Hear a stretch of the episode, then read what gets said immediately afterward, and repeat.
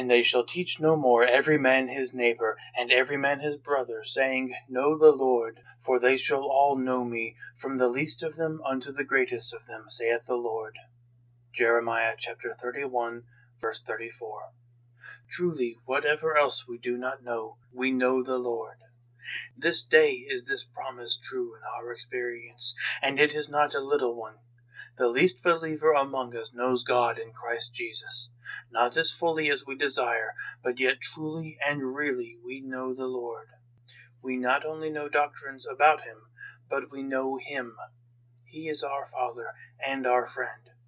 We are acquainted with Him personally. We can say, My Lord and my God.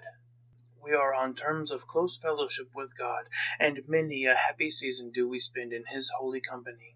We are no more strangers to our God, but the secret of the Lord is with us. This is more than nature could have taught us.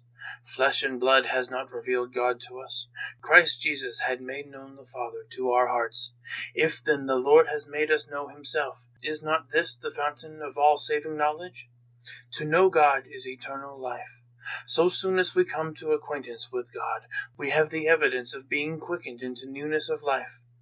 O my soul, rejoice in this knowledge, and bless thy God all this day.